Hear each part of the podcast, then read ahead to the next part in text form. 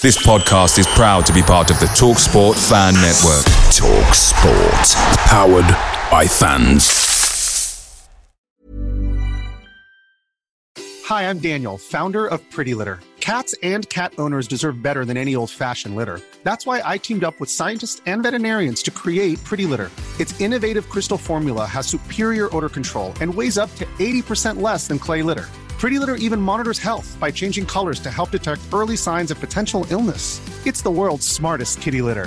Go to prettylitter.com and use code ACAST for 20% off your first order and a free cat toy. Terms and conditions apply. See site for details.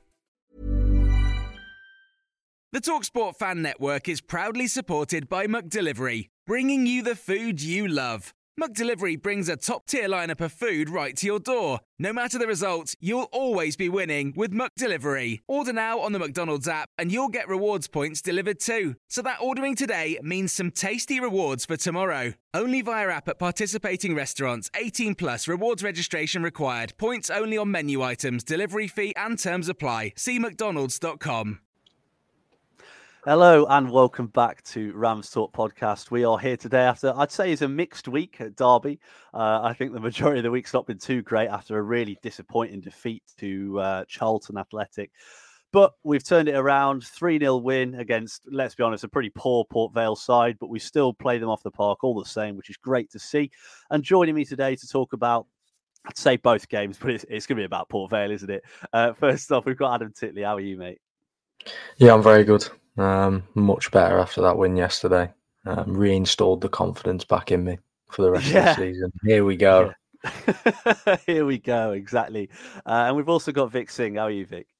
Good evening, lads. Yeah, not too bad. Buzzing after another win. Uh, I think we needed it, to be honest. But uh, yeah, let's get cracking straight into it. Absolutely, we, we, definitely did need it, and uh, a face uh, that's quite familiar on the podcast. Been on a few times, Rob, but uh, the, the, the, your company is a bit more well known in Derby now. Uh, Rob Gregory from Fan Hub. How are you, Rob? And, and, tell us all about the new deal. Yeah, good, and thanks for having me on, Jake. Superb to be partnering with the club to be rewarding Rams fans some really exciting stuff coming from Fan Hub onto the app. Um, I can't wait for you guys to see it. I think you'll be surprised and excited to get involved as a fan of Derby all my life, it's like a, absolute dream to be partnering with the club. I can't tell you how proud I was yesterday. Um, so yeah, over the moon. And Paul Warne wearing that bubble, that was just the absolute icing on the cake, like unbelievable. no, I can imagine. I can imagine. It's uh, yeah, it's good to see. I mean, all of us use the app, don't we? Um, usually getting about four out of eleven on our predictions with Derby every week. So yeah, it's good to see. Uh, good to see FanHub and Derby team up. But right, let's get right into it. And Adam, there's only one place we can start today, and that's talking about Derby's two wing backs. Now, they have two players that have been criticised a lot this season. Uh, Louis Sibley, you know, obviously he had that, that, breakthrough season where he was great. I don't think he's ever really rediscovered that form as, as much as he has before. And Joe Ward, since he's come in, I mean, we've been quite critical on here of him. I don't think he's hit the heights that we expected. Uh, obviously, that first preseason game against Matlock, he looked brilliant. Uh, and then he hasn't really shown that since. But both of them were fantastic yesterday. Two goals, uh, maybe for Sibley. Uh, still not sure about that first one, but we can we can let him have it. And uh, two assists for Joe Ward as well. How impressed were you with Derby's wing back? Yeah, I think I was really impressed, and I think yesterday their quality is what what got us the goals at the end of the day. Really, I mean they put in superb performances. I think before the game I was quite nervous um, after the Charlton and Barnsley result, I was a little bit, a little bit nervous about how we were going to play. I, I, could just see it panning out being a, a two-one loss, same as last season. But, but thankfully, Joe Ward. I mean, that's his best game in the Derby County shirt, isn't it? So far, and hopefully he's going to hit form with the remaining ten games to go because we've seen how good he can be and his his crosses into the box are, second to none. They're inch perfect, and there's not many other players in the team who can rival him when putting balls into the box that good at pace, and he seemed to beat his man every time he ran at him, which isn't something we've seen from Joe Ward yet. Um, and then Louis Sibley. I think every Derby County fan, even the ones who criticise him the most, secretly love him a little bit. You can't not love a player who's come through and, and supports the club and and he was trying his best. And then yesterday to get the two goals, I mean, it's it's great that he, he keeps adding to his tally, and hopefully he can continue to grow into that role because it's such a weird transition from attacking midfielder to midfielder to, to left back. Um, sort of like how most Sunday league careers go, really, isn't it? I think we all started up front and then ended up in the fullback positions.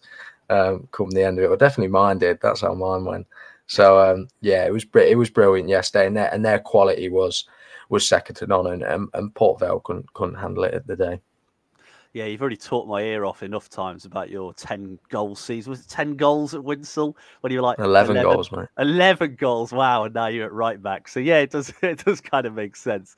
Um, one of the things Adam said there, Vik, is, is he was talking about Joe Ward's delivery. And ironically, his delivery for Sibley's first goal was rubbish. Uh, he was trying to find Dwight Gayle in the box, uh, completely miss it. And it just happens to fall to Louis Sibley. But what Joe Ward does offer is he will always put balls into the box. And even if it's not exactly where it needs to go, the bend, the swerve, the curl he gets on it always makes defenders sort of panic a little bit. It was his best game, as Adam said, in a in a Derby shirt. Can he grow from here? Uh, I think he should. I mean, if I think what he needs is a run of games in the side. I think we saw him his last good game before that was Charlton away. I thought he was brilliant that day as well. Uh, he seems to have a bit of a period where he comes into the side, has a brilliant performance, and then he's out again. Um, I'd like to see hopefully getting a bit of consistency in the side. I was actually quite surprised he was in the uh, starting eleven. If I'm honest, I didn't actually consider him. If I'm being truthful, but goes to show what I know. But uh, yeah, uh, Joe Ward, he really impressed yesterday. Um, I'm I'm pleased to see him have a good game because I think we've been waiting for that sort of Joe Ward performance all season. So, especially with the business end here, the the running now well and truly on. We needed the points. It's good to see players come in and just start straight in. Again, another mention for Sibley as well. Can we just change him to left wing back now? Change his position. He's he's just much better there than he is anywhere else on the pitch. Uh, and he's probably a ready-made replacement for when Forsyth retires as well. But yeah, long may uh, Joe Ward's good form continue. I've seen so many people on Twitter stealing that, by the way, Vik. Mate, I'm trademarking it now. I'm telling you. you're definitely going to have to. And, and Damo McDermott said in the comments it was an own goal. You're wrong, Damo. It was a, a pinpoint finish from Sibley into the bottom corner. Uh, but Rob, I mean, as Adam said already, uh, everyone wants to see Louis Sibley succeed, even those that have been critical of him, because he is a lad. He's he's local. He's come through the academy. I, I think he was eight or nine or something like that when he joined Derby's academy, uh, and here he is playing in the first team in his early twenties as Vik says there, is left wing back seems to be his position. He seems to have found a home there. Um, he looks comfortable, even though he's not the best defensively all the time. He still puts in good performances. How impressed were you with him, and can you see him keeping that up? I mean, there's that famous tweet where someone compares him with Bellingham, isn't it, at the start, um, which always tickles me because he always comes back to it, whoever the guy is he kind of put it out. But um, yeah, I was impressed with him yesterday. His tenacity is superb, his attitude superb, and he's a real Paul Warne player. I'm surprised he's not had kind of. I know he gets a lot of game time recently, but he's not always been first choice on the team sheet for him. do think left wing back is his strongest position at the moment. I do sometimes think he's quite good in behind the striker. He offers something going forward certainly, and he's he's got a decent pop shot on him. He's got goals in him, which we need to contribute, especially at the moment without a recognised. Well, Dwight Gayle's arrived, but you know, with the, without a recognised striker at the moment, James Collins. Um, I think he's definitely cemented that place. It'd be interesting when Forsyth's fit, whether he comes straight back in or, or what happens. Um, obviously, he's playing about with the back line, and no doubt they'll all be needed at some point. We seem to be really unlucky with injuries this season, so it's just good that we've got options that we feel confident with, certainly at the back, I think. Yeah, yeah, it definitely is. And you know, Adam Paul Warne said in his post-match press conference, it's good to have the the right headaches, isn't it? When you've got so many players that are in semi-decent form, at least fighting for the same positions, it can only be a good thing. And you know, Rob's mentioned there talking about Louis Sibley's. I mean, he called it pot shots there, but Sibley's second goal, he took like a, a goal scorer, a proper proven striker. You know, Ward's ball hang, hung up to the far post, takes a touch, and thunders a half volley into the top corner. I mean, we've said a lot, haven't we, over the last couple of years? Can Sibley back up his performances with more performances? And I'd say that you know, in in three home games, he's really you know stood up and performed in two of them. So I mean, I, I, said to Rob, "Do you think he can keep it up? Do you think he can keep it up?" I, I think so. Maybe this season, taking things into consideration, he's starting to hit form. You know that left back spot, he or left wing back spot, he can almost solidify his own. With Forsyth being out um, injured, he can can really make that his own. I know we like to chop and change at times with with rotating players, but that left wing back spot, I would say, you know, I think it's up for contention really for Louis Sibley to make it his own um, for the remainder of the season. Um, so hopefully he can. You know, he's starting to back it up with goals as well. And I mean, two goals from from almost left back, left wing back is superb in itself in one game. Um, so hopefully he can. I think that's what four goals for him now this season so far. I would say. I think, um, and hopefully he can add a couple more, and because um, that'll be really helpful in the running. And and with ten games to go, like I say, we need players to hit form. We need players to be able to hold down those positions you know, it's it's good to have good headaches about team selection, but you also want players to be hitting bang on form. Now with ten games to go, you don't want to get too lost in the in the crazy running that will come in and, and trying too much tactically. You just almost want to continue your style and hopefully continue the the good form of results that we know we can get.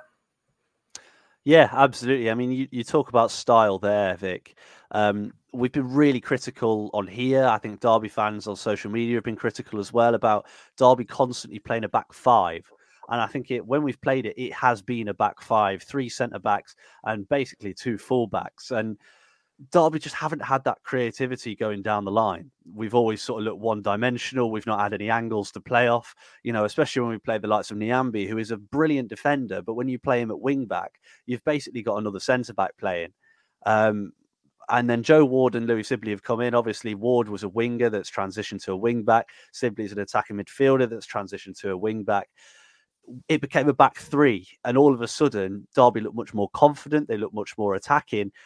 Do you think we need to stay with this back three system, keep having our wide players sit further up the pitch, or do you think it was just a one off because Port Vale weren't a great side?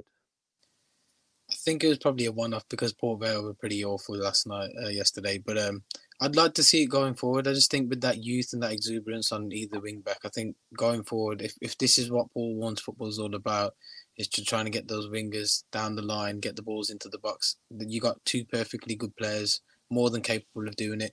Joe Ward, we know he's, with his delivery, he's, he's, a dead ball specialist, and he like literally anytime he pings that ball, it's it's going to find someone or it's going to go across that danger, the danger zone. The same with Sibley, like we said, he's naturally left-footed, so it makes sense for him to cross it in with his left or cut in inside and take that shot like he did for the uh, the second goal. So um, I'd like to see it continue as long as they they're playing the wing back role because with the back three again, you got Sonny Bradley, Cashin, and Nelson. You've got your safety net there. Uh, Ebou, if he needs to, he can drop back there as well. Um, so yeah, we need to be more progressive. We're, like we said, we're in the business end of the season now. Every game counts, every attack counts. So we need to score a lot of goals, get the points on the board, and if we really want to be in that top two position come end of the season, this is where your money's earned now. So hopefully we can see this going forward. Um, and yeah, I just want to see it I don't want to say long may it continue anymore, but I just want to, I just want to see see this see this good form keep continuing. Let Sibley and uh, Ward run riot. I prefer long may it continue to that, Vik. I think it, it flows a lot better. It's a bit of a stumble then when it's like, oh. but no, no. Hopefully they can keep going. They keep the good form up. Like we said, it's, it's the business end of the season now. Everything counts. Yeah, it certainly does. I'm just looking at some of the comments here as well. Uh, Jim Johnson's got one. Connor Ripley, two visits to Pride Park, eight goals conceded. Uh, yeah, not a great record for him. Uh, we've got Roland Hobbs and Adam Lilly, who are both talking about Joe Ward uh, Roland says Joe Ward has to start the next game, offers a little bit different. Uh, Adam talks about as well Sibley, Ward, Bradley have been written off and they've come in with some good performances, which is also true. We've got a question for you, Rob, based on a comment from Stefan Broom. And Stefan says, We have more energy without Hourihane, which I agree with. Uh, but he prefers four at the back with three in midfield. He drops Sonny Bradley, which is harsh. Uh, but Nelson and Cashin look good together in the middle. Uh, and then you'd have Bird, and Thompson in the middle. I mean, taking the players out of it uh, that have just been mentioned, uh, we've talked a lot about. You know, back three, back five, back four. What system's your favourite, and which do you think Derby should play, and which do you think Derby will play?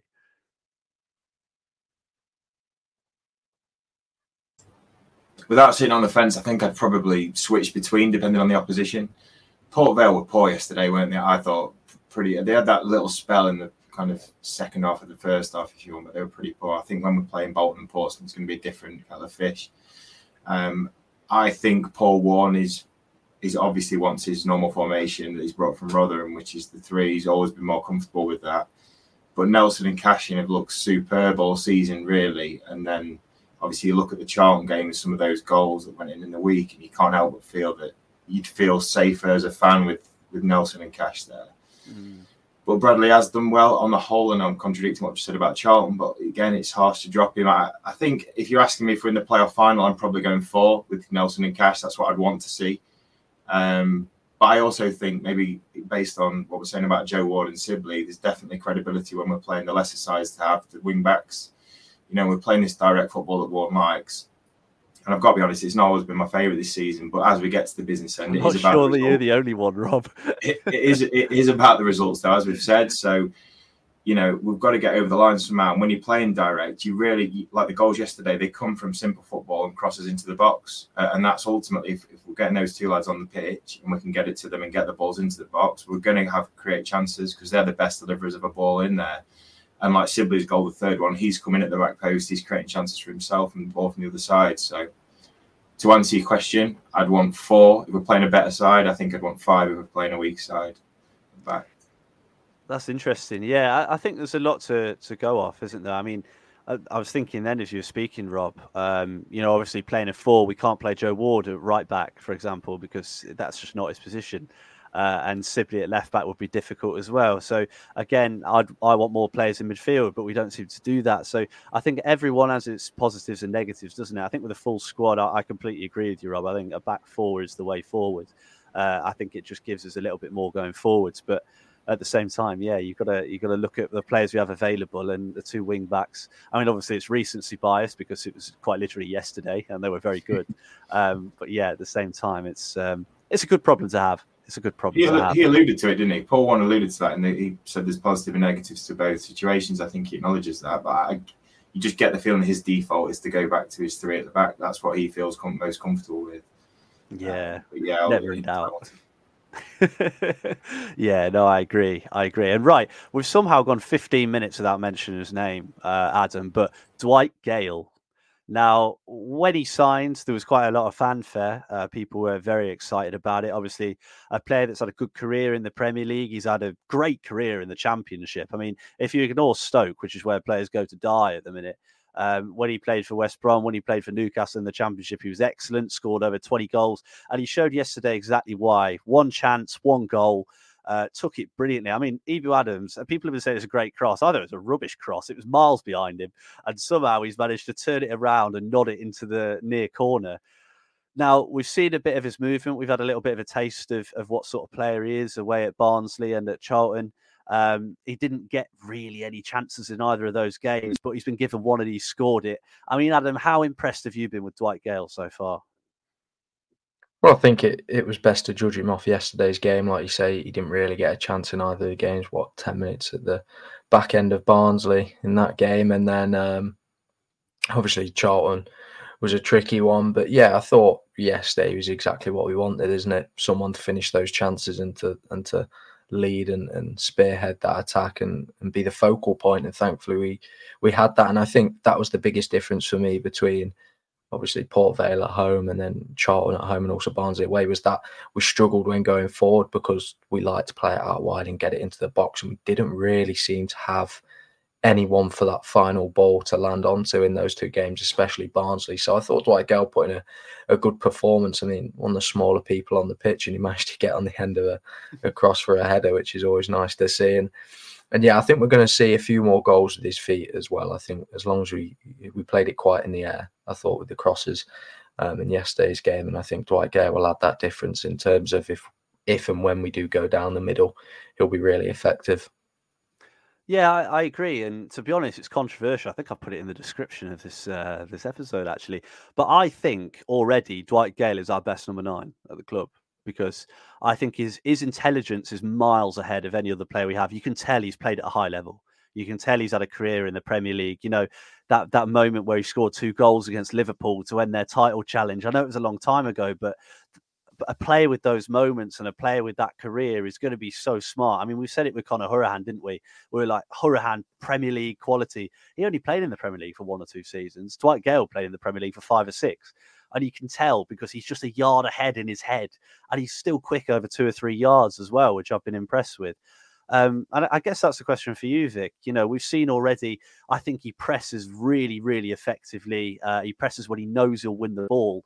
And I think it makes a huge difference having him up there. The the tricks, the flicks uh, against Charlton. Obviously, put Max Bird through, and Bird decided he didn't fancy scoring at that point and, and miss it his pass to, to Mendez-Laing. But he just offers something that we've not had since uh, a certain striker of last season, doesn't he? Uh, I'm glad you made that comparison because I was about to do the same thing. Yeah, I mean it's nice to have that uh, the, the David McGoldrick um, sort of replacement. I think we were crying out for it at the close season when he'd gone, but Dwight Gayle offers a little bit more than him. I mean, like you said, he's still got he's still quick over two three yards. You know, he's still got that pace there. Okay, maybe he's not as um, youthful and exuberant as he was before, but he's still there. Like you said, he's probably is our best number nine at the club at the minute. Natural finish um, yesterday, and I think it, there's more to come from him. So I'm really excited to see what he'll bring to this side. Like we said, there's ten games, ten games to go. The potential of Collins coming back as well. I mean, I'm quite excited to see both of them play up top together. If I'm honest, I think that could work. If we were still going to persist with that three-five-two, a Collins and Gayle partnership could uh, could end up winning this the league. Uh, don't quote me on that. But uh, but uh, yeah, no, Gayle's been really good. Um, like you said, his intelligence on and off the ball is brilliant. His movement is spot on, and he really runs himself to the ground as well. I think at the end of like the 65th, 70th minute when he did come off, he was shattered, and that's all you want from a player is to give everything. And hopefully, with uh, with with him up there now, and the option of Collins coming back, hopefully uh, we've got we've got squad depth now. Uh, I think that will carry us over the line, but.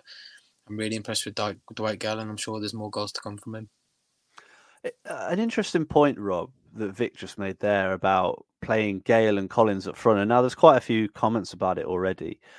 I I'm not sure I agree with that because I think they're both similar players. You know, we talked about Bird and Hourihane in midfield, both trying to play the same role and do the same thing. I think Gayle and Collins would end up in the same boat where they're both sort of trying to peel off the last man, make that run into the box. And I, I, don't know. I feel like I know it's annoying having Mendez-Laing up front. I don't think we get the best out of him when we play it, but at the same time, I think you've got to have a bit of variability up top. It's like when we played Waghorn and Collins up front, for example. I thought there were two players basically trying to do the same thing. Um, and it, I don't think it really works. But I, I could also know nothing about football, so it's a it's a tough one. But Rob, I just want to ask you your opinion on it. What do you reckon to to potentially playing Collins and Gayle up front when Collins returns? I mean, will he return? Will he return for this season? Do you think that's that's the first question to ask? Because hopefully we'll get that opportunity, maybe in the playoffs. Um, no, don't say that. but I guess the more pressing one's probably Wag. Does Waghorn play up front with him? Because that could be something that happens pretty quickly. I think Connor Washington's not going to be back is he anytime soon, so it's, it's likely to be those two, if anything. And I think it, Gayle will complement anyone. I think when you watched him yesterday, as you've all said, he's just a yard in front. He's quick, and I was just watching him for a short time on his own, and he's really vocal amongst the players. You could see he was, he was kind of putting himself about and making his voice heard, shouting at one or two. I could see that, and his head is superb. By the way, the way he hangs in the air and just it's, it's not powerful, but he just knows exactly what to do. The timing's impeccable. So I was really, really impressed with him the first time I've seen him live. I think he could play up front with any of the ones we've got and complement them. Um, I think the other three that we've got are pretty similar. Like you just said, Jake, I don't think either of those two go together very well at all because there's no real pace there. Um, offer quite similar things in terms of you know back to goal, holding the ball up, but not so much in behind. Whereas I think I think Vik just said he's still got the yard of pace. He could still play channel balls into Gayle and get some some benefit there. So I think yeah, it's exciting to think that he could play up front with one of the others, particularly as we're chasing games towards the end of the season and needing to get wins if we're behind in games. So definitely positive about Gayle and, and the, the signing of him.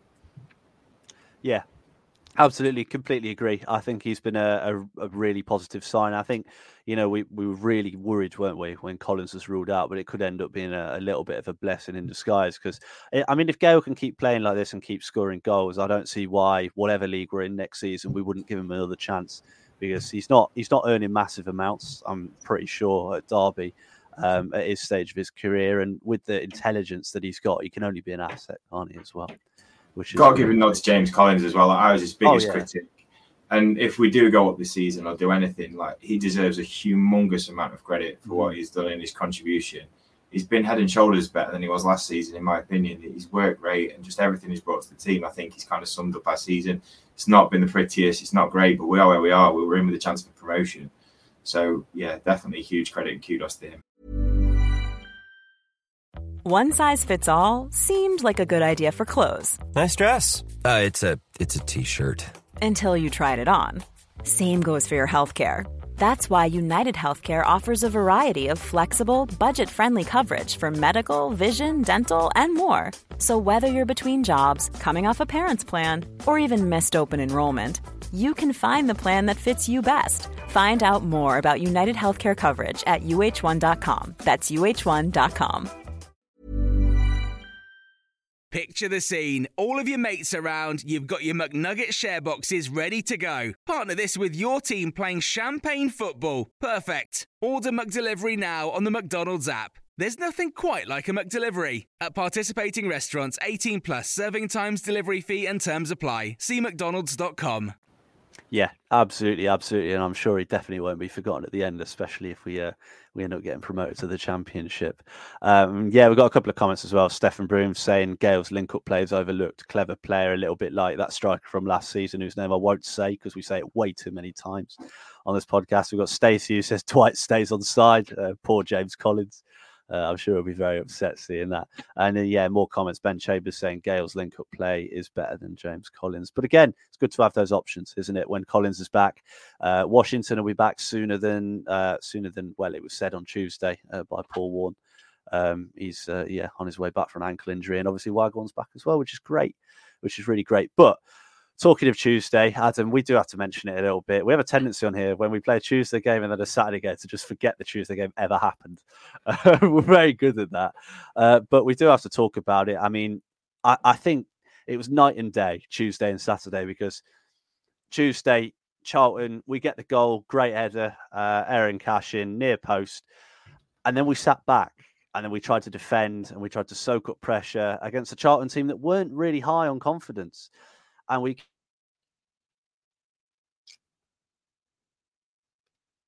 the slightest. Uh, I think I disappeared for a second then, didn't I? A little yeah. bit, yeah. Cool. Yeah, yeah, that's fine. Right. I don't know what I'd said, but yeah. So Charlton, uh, long ball over the top, um, and you know we just opened ourselves up to it. Joe Wildsmith makes a silly mistake, but we played into their hands. And even though they were low on confidence, you know we didn't help ourselves, and they ended up benefiting from it, and they ended up turning the game on its head and winning the game. Whereas on Saturday, we scored the goal and we kept going. We kept pushing. We didn't slow the game down. We kept fighting and we ended up getting a comfortable win. I mean, Adam, it's really important that we keep doing that, isn't it? Yeah, I think that's the one of the biggest differences in terms of performance on Saturday from maybe maybe the majority of this season. I would say is that we went for more goals. I think everybody can guess that when we go a goal up, you know, we're thinking probably going to sit back now and try and defend this lead and invite pressure onto us. And we've done it time and time again this season. Sometimes it's worked. You know, you look at Charlton away, we won 1 0 there. I think that was a, a, good example of where it did work. We limited them to chant to little to nothing. But then there's also been games where it hasn't worked and we've taken the lead and, and dropped points. And I would say, you know, I've mentioned this game numerous times, but it was the epitome of this sort of football was was Bristol Rovers away last season. One nil up five minutes in and then sat back and could have very easily lost it and took a point. But I think Saturday's performance was was a lot different. I thought we like you say, we, we pressed for more goals and obviously Charlton at home we didn't do that. But then like you say, night and day we we did push for goals on Saturday and um and thankfully we scored a couple because of the quality performances that Sibley and, and Joe Ward put in. And I think it's important that we do continue to push for more goals because we've got goals in this team. You know, players such as Mendez-Laing, Dwight Gayle, who we brought in, Max Bird's popping up with a few goals at the moment. Obviously, Louis Sibley's looking to add his fifth. And I think it's important that we still continue to to push for them because I think it's become far too common for Derby to sit back in games this season um, and invite pressure onto us. And it, it's more often than not um, made us come unstuck really and, and, and drop points. And and like I keep saying, these final ten games to go, you you really need to be putting the goals in the back of the net and and keep in form. So hopefully we can continue to do that. I think the big question of whether we can still do that is when we play Bolton at home in a couple of weeks in that massive game um, that we've all got one eye on and all very nervous about. So if let's see how we play in that one. But yeah, like like you said, that the difference between performances in, in Charlton and and obviously at home against Port Vale and yesterday was massive and and definitely a positive reaction. Yeah, and it was exactly what we needed, wasn't it, Vik? Because you could see against Charlton, the players' confidence took a massive knock. Uh, they seemed reluctant to even pass to each other at times, which, uh, you know, when you're a team in second in the league, you expect to sort of, even when you suffer a setback, you've got to bounce back and, and take the game by the scruff of the neck when you get the opportunity. And we didn't really do that. But on Saturday, we showed a little bit of character, even though Port Vale had spells where they were on top and we made a couple of shaky mistakes as well. We always bounced back and we always showed, like I said, that character to to stay in the game and eventually win the game quite comfortably. I mean, can you see that continuing? I'm just looking at our running, obviously we've got Bristol Rovers, which we'll talk about later on, and then we've got Reading and Bolton at home, which are going to be two massive, massive games. Um, what do you think? Oh, you just put me off then. I don't remember your question. What was your question again? Sorry. Shocking behaviour that is. I know, I know, I know. Can we keep this character up? Uh, do you believe this Derby team's got the right mentality? I think if we keep playing round pegs around those, and yeah, we've got the right mentality. Again, we've got to look at each individual opposition and where our strengths lie. Like for example, you said we've got to play Bolton in a few weeks. We know that if Dion Charles is fit and if they're some of their strikers are fit, then we know that we've got problems on our hands, and maybe we probably will see a back five potentially. Mm. Um, but yeah, like, like I said, you've got to take the positives out of yesterday's game. Um, I think they did well to come back from the defeat at Charlton. I think the defeat at Charlton stung a lot of people, um, fans and players included, because it was just one that I say we don't didn't expect, but then you knew as we sat back more and more, it was inevitable that these goals are going to come. I think we're in a position now where I think we're going to have to start scoring more than the opposition, regardless of how our style is. We can't afford to get a goal lead and just sit back. We so know I that... just said to help Vik. yeah, but it's, it's a bit like the Lamp. It's a bit like how Lampard played in that season. It was just we're going to outscore the opposition. I think that's what we need to do going forward now. Um, but yeah, we've got we've got the mentality, we've got the character. There's plenty of leaders in that in that dressing room there. Plenty of leaders on the pitch. Why not? We've got and don't forget, don't forget we've got to play Pompey as well away, and that's going to be an even tougher game. So yeah. uh, tougher for the fans as well. Putting on a oh, Tuesday yeah. night, which yeah, I no, I completely agree, Vik. It's stupid, isn't it? It's stupid, but that's Sky Sports for you, um, as we've seen. Um, but Rob, I mean, we talked a lot about mentality. Uh, so I've just seen Jim Johnson's comment saying Waghorn's a better defender than striker at the moment. Ask Max Bird. Uh, yeah, what a block from Waghorn towards the end of the game. Poor Max Bird thought he'd scored. Um, but the mentality thing, I think we, we, talked about it a lot over the last two years. Can Derby be nastier? Can Derby be more aggressive? Ebou Adams has brought that instantly because he's willing to jump kick anyone uh, that comes near him. Uh, I've seen that picture of um, when him and that bloke ended up having a scrap in the second half and played yeah. carried on. Uh, didn't really understand what the ref was thinking with that one. Uh, but there was a moment as well where Sonny Bradley, we had a corner towards the end of the first half, and Sonny Bradley, the keeper, was sort of in the middle, and he walked to the back post, picked up the keeper's water bottle, took the lid off, poured it all out onto the floor and threw it back in the goal. Now, I was right in front of the North stand, and me and my brother saw it. We were like, "What?" Um, but I mean, that mentality, we are a nastier team now, or a more aggressive team, that's got to play a big part, hasn't it?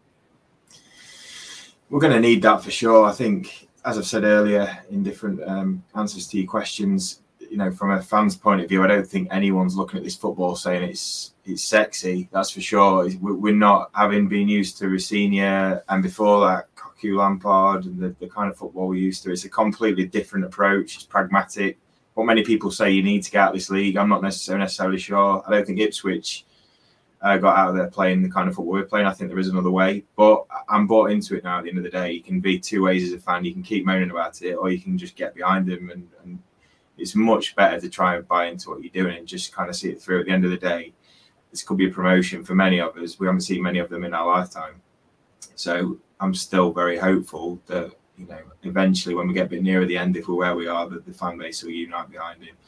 Um, we're certainly a nastier side than at the start of the season. I think when you think of those first two games at home against Oxford and Wigan, and we kind of just let them roll us over really with quality and attitude. We don't seem to get those anymore. Although you look at Charlton and think what really happened there. I don't think anyone can analyse that game and make much sense of it. It was just poor.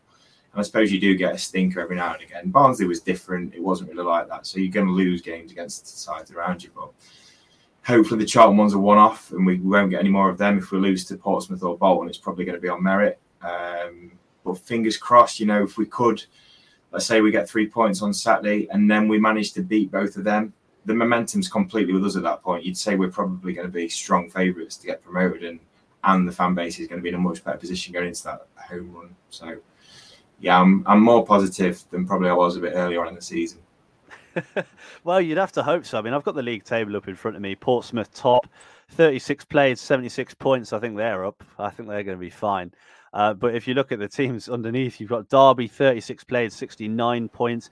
Bolton 35 played, 69 points. Barnsley 34 played, 66 points. Now, Barnsley and Bolton obviously have to play each other. That's both of their games in hand as well. So at least one of them will drop points in that one.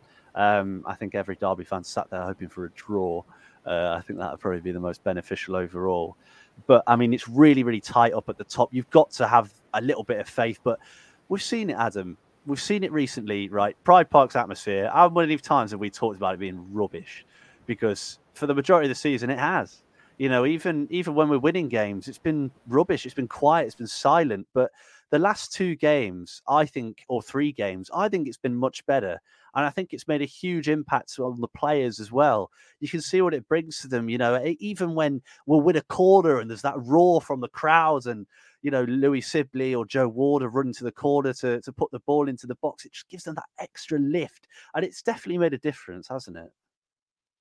Yeah, it's huge. And I think, you know, this might be a bit off topic, but we talked about Barnes' tactical now to switch ends, but I think also was playing towards South Stand the second halves helps a hell of a lot in terms of the atmosphere. Obviously, I know most people associate with the South Stand with the area which generates the atmosphere and playing towards it in that second half. It's it's definitely almost like the the stand sucking the ball into the net sometimes when the atmosphere can be lifted. So I, I think it has definitely helped. I think Stevenage was the clear example of that when the atmosphere was superb at the end. And then obviously yesterday, I think it helped get that third goal for Derby to keep pushing. Um, as long as as long as we keep creating chances, I'm, I'm sure the atmosphere will continue to to grow and get better because that's what the fans want, isn't it? You know, uh, just a little bit of excitement here and there, something to get behind. Because I think, you know, when we spoke about Derby sitting back on on Leeds, I think that almost calms down the atmosphere a little bit, creates a little bit of nerves, similar to the the players on the pitch. But you know, when we do try something, even if it doesn't come off, it, it, excites the fans a little bit more. And we've got a couple of players who can do that. Kane Wilson with his footwork, Joe Ward with his crosses into the box. It's it adds that extra little bit of excitement. So I think yeah, the atmosphere is going to continue to build, especially with these ten games to go. You know. Usually, when Derby have been the underdogs in these situations, then the atmosphere has been superb. I think now, I think more eyes are on us really than than what we're used to, sitting second in the division. Um, so, so yeah, I think the atmosphere is going to continue to build, and, and hopefully we have a few more exciting games in there, a couple of more high scoring games. You know, I think some fans might not agree with me, but I don't mind if we're if we're three 0 up and a side gets a goal and it just generates that atmosphere a little bit more. I'm I'm all for that, and I'm all for the all for the end of the game excitement. As long as we don't lose, it costs us, but as long as uh, as long as it just heightens that atmosphere a little bit more, then I'm all for it. There we go. You heard it here. Adam hopes we concede, so it makes us laugh. so keep that in mind if uh, any Derby players are listening. Uh, or Paul Warne. Paul Warne gets someone to put it in the net, and uh, yeah, no, I get your point. I get your point. Um, but I mean, Vik, you know, Adam's talked about it there. The the atmosphere sucking the ball into the net. It's it does make a big difference, and I think one of the one of the things that does do it is I think we're kind of the underdogs a little bit now. It's weird saying that because, uh, again, being bitterly delusional, we are the biggest team in the league, aren't we? Realistically, uh, even though that means absolutely nothing, we are the biggest team in the league. Um, and we've we've lost our cup final against Barnsley, which has obviously given them a big lift and probably put them in pole position with the running that they've got and the form that they're in. Uh, Bolton as well, obviously, have had games in hand on us for what seems like about six years, uh, and they've been closing on us as well. Obviously, heavy promotion favourites. I think out of the four teams sort of battling at the top, I think Derby are probably on paper fourth favourites with you know the the form that we have, the way that we play, especially. Um, and I think that might actually help us a little bit because it's given the crowd a little bit of a lift. You know, we have to win. We've got ten games left. We have to win every game if we want to be up there. Even if we lose a game, we have to win the next one. We have to win the next one. and you can feel it in the ground, you know, especially when that first goal went in, Sibley's screamer, which took eight deflections and went in. You know, even though it was one of the worst goals I've ever seen, the atmosphere was was amazing, um, and you could really feel it, sort of giving the players a boost. Do you think now, now we're sort of getting into that business end, fans are willing to forgo the the football that we're playing because we really just need that ball in the back of the net? I think so, yeah, and I think it's it's that prospect of promotion is it's literally like within touching distance now, and I think the fans know that if we can give our all, give the support in the stands, it will reflect on the pitch as well. And I think, to be fair, I think we're starting to see at the Port Vale game we were a lot more attacking. The atmosphere was better. Also, credit to the boys in the southwest corner. They're they're generating a lot of noise up there, and it's getting the south stand going, it's getting the east stand going and we're sort of really creating a fortress at Pride Park now, and especially when most of our, I think, out of the ten remaining games, I think most of them are at home as well. It's gonna be, it's gonna be really important. Like you said, it's we moaned about the underdog mentality all season, but I think that's what's sort of spurring us on. Um, like I said, if we look at paper, probably fourth favourites to go up, but maybe it relieves the pressure off the lads as well, uh, both on the pitch and in the stands. That if we just give it a go, give it everything, we'll see where it takes us uh, the the carrots dangling in front of us now, promotion. So hopefully we can go and clinch it. But as long as we keep doing what we're doing in the stands, the boys will keep doing it on the pitch. Like I said, we've got to win every game. So let's do what we can to push us over the line. Exactly, exactly. Very wise, Vik. Has anyone ever told you that? You're you're a wise man. Comes with age, mate. Comes with age. age. You're in your early thirties. I, I feel fifty. I feel fifty watching this club. I mean, you mentioned the fixtures there. We've got Bristol Rovers away, and then Reading at home, Bolton at home, Northampton away, which will undoubtedly be moved for the international break. Uh, Blackpool at home, uh, Portsmouth away, Wycombe away, Leyton Orient at home, Cambridge away, and Carlisle at home. So I think, yeah, there's there's just a few more home games than away games. And I mean, we've seen it all season, Rob. Our home form hasn't been great, but we this is the time. If we're ever going to pick up our home form, now's the time to do it. Yeah, hundred percent. I'm. I mean, he said I'm not allowed to swear, so I'll just say I'm nervous about Saturday. We're a Bristol company, and our co-founder is a huge Bristol Rovers fan, so I will not live it down if we if we lose down there. Um, so I'm secretly nervous about that. Obviously, get past that, and then just the way the fixtures have fallen, because we then play the two big boys next back to back. I think that that will be a maker or breaker. I think it might, you know, ultimately it's good. It could be a good thing for us. Like I said, if you've got the momentum then of getting even a draw and a win in one of those two games, you then go into a run of relatively not easy games, but winnable games to, to, finish off the season. Um, if we lose those two games, then all of a sudden we, it, it, becomes like, is it going to be backs against the wall for the playoffs? I don't think we're going to drop out of that, but we certainly have. At least we've got a bit more time to get some momentum back for the playoffs. I think in terms of the home support, as I've said, in almost answer to every one of these questions, the football isn't fantastic. And as a fan, it's really difficult to kind of generate atmosphere around football that we're playing. There's no like passage of play where we're completely on top, where you like corner after corner where you're cheering them on. It's just so bitty and batty and scrappy that you're really having to work hard to generate the atmosphere. But like Vik said, I think the southwest, um, the south stand, obviously are picking it up. I think everyone, as you go towards promotion, can see that kind of carrot dangling, as someone said earlier. And I think generally we're pulling together a little bit more than maybe we were sort of even three or four games ago. I, I go to quite a lot of the away games, and the atmosphere is always pretty good there. I think it's no secret why we've done better away from home because generally we were able to stay with the team for longer. And there's a couple of shockers earlier in the season, but hopefully Pride Park's sort of warming to that, and that'll really do us an, uh, do us a good turn towards the end of the season. Yeah, absolutely, absolutely. I mean, you mentioned Bristol Rovers there. Let's do a quick preview of that. So, obviously, we've got comments already about Chris Martin. Uh, obviously, scored at Pride Park. Um, he's been in incredible form. He's one of the top goal scorers in the division. Uh, who'd have thought that? Um, but they're they're looking a good side. They're looking a good side now. Bristol Rovers, different side to the one that we played earlier in the season. I think it's gonna be a really tough test. It's gonna be a really difficult game, and uh, I don't know, don't know anymore. We're getting to that that nervy part. Um, what's that clip? Is it? I can't remember. It is Thomas Skidder where he's like, "Oh, don't get nervous." Well, I start to get a bit wee. That's how I feel at every Derby game at the minute. So, I mean, Adam, go on, give us if if you're brave enough, give us a score prediction, give us some goal scorers. Bristol, what are you thinking? Like Vik said earlier, try and outscore the opposition. I'll I'll go a three-two win. I think we're going to score three goals wow. again. Um, I think Chris Martin inevitably is going to get on the score sheet, um, but I'll go with the three-two win. Um, sort of just just let it happen. We let the football play out, and um, maybe Sibley will be on the score sheet again, and, and hopefully Mendez-Laing pops up with two. That would be good. That would be good. Vik, what do you reckon, mate? I'm going to agree with Adam. I think I think it's going to be a goal fest. I think we'll win three two, uh, just because my heart says so. But honestly, I'd take a point. But I think we'll win three two. I think on the score sheet we'll have Dwight Gayle with the brace, and a Chris Martin own goal to s- give us the three points. That's what we want. Come on, Chrissy Martin, put it in the net for us. that would certainly be something. And Rob, what do you reckon, mate? Tough one. I, I mean, Chris Martin definitely upped his game for that home game. One, he was all over the place, elbows everywhere flying. He'll definitely be bang up for it. I just think we'll have too much for them. I know they've got quite a few injuries, people coming back. I think it could be 2 0. I think we could score both of them late on. It'll be quite cagey. We'll score one about 70 minutes. They'll go for it and we'll get one on the break in the in added time. That's what I'm going 2 0. Oh, go on, give us some goal scorers. Be brave. Yeah, let's go for it. Um, let's go. Mendez-Laing, first goal. Blackett Taylor off the bench for the second one on the break. That'd be good. Yeah, it'd be nice for Corey Blackett Taylor to get his uh, Derby. I was going to say stint. Derby. Can you call it that after like three games? His uh, his Derby career up and running. Let's say that. Let's say that. And yeah, I mean Jim Johnson's also said three two, and he said that before you said it, Vik, as well.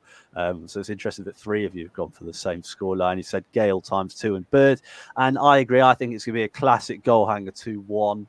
Uh, I think it's a really difficult game, probably similar to the first game. I think we'll score early, probably a corner because we're good at those. Uh, Sonny Bradley will score again because he's you know top goal scorer now, hanging at that back post, bullet header. Uh, Adam's happy every time he sees him bury one in the back of the net. And um, the other goal, I think Joe Ward's going to score a free kick.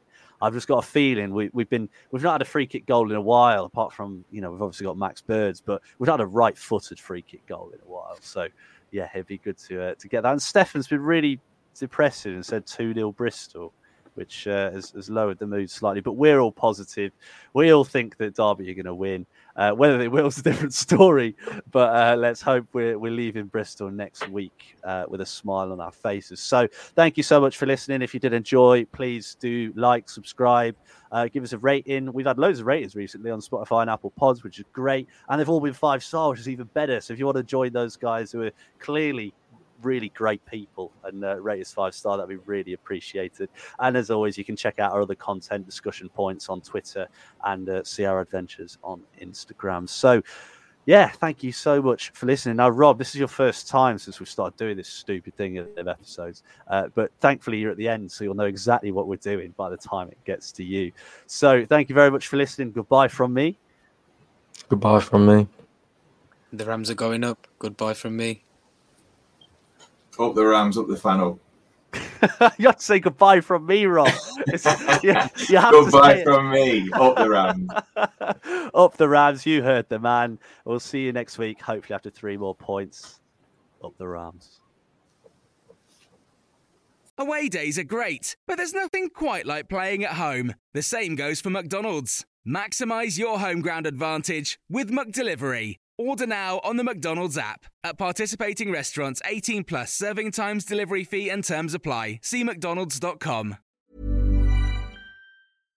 Hi, I'm Daniel, founder of Pretty Litter. Cats and cat owners deserve better than any old fashioned litter. That's why I teamed up with scientists and veterinarians to create Pretty Litter. Its innovative crystal formula has superior odor control and weighs up to 80% less than clay litter. Pretty Litter even monitors health by changing colors to help detect early signs of potential illness. It's the world's smartest kitty litter. Go to prettylitter.com and use code ACAST for 20% off your first order and a free cat toy. Terms and conditions apply. See site for details. This podcast is proud to be part of the TalkSport Fan Network. Talk Sport. Powered by fans.